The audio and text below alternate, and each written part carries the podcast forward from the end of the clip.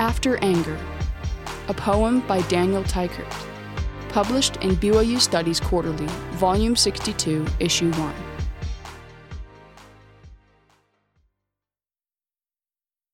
Where are the angels?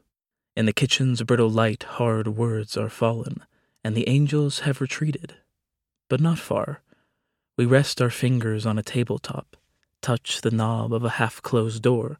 Preoccupied, we fail to feel how each strains strangely, subtly, like a child rolling in a mother's belly. The fluorescent lights hover in their electric arcs. The microwave blinks a thousand in her eyes and hums or sings a hymn. Beneath the floor, unpinioned wings lift the curled linoleum veil, flex tessellated feathers, and resettle to cover bright faces and bright feet. The kitchen entryway sways imperceptibly, in time to an unheard song in an unknown tongue. The house fills with an impending holiness, making the joists and window frames shift and sigh. All, all watch ageless, restless from their places.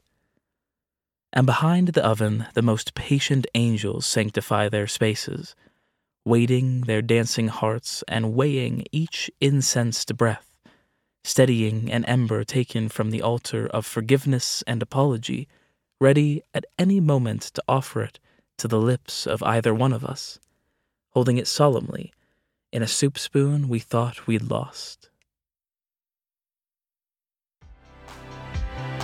This is an audio production of BYU Studies, read for you by Jared Kamau and Emily Wells. BYU Studies publishes scholarship informed by the restored gospel of Jesus Christ. For more information and access to articles, essays, and more, visit byustudies.byu.edu.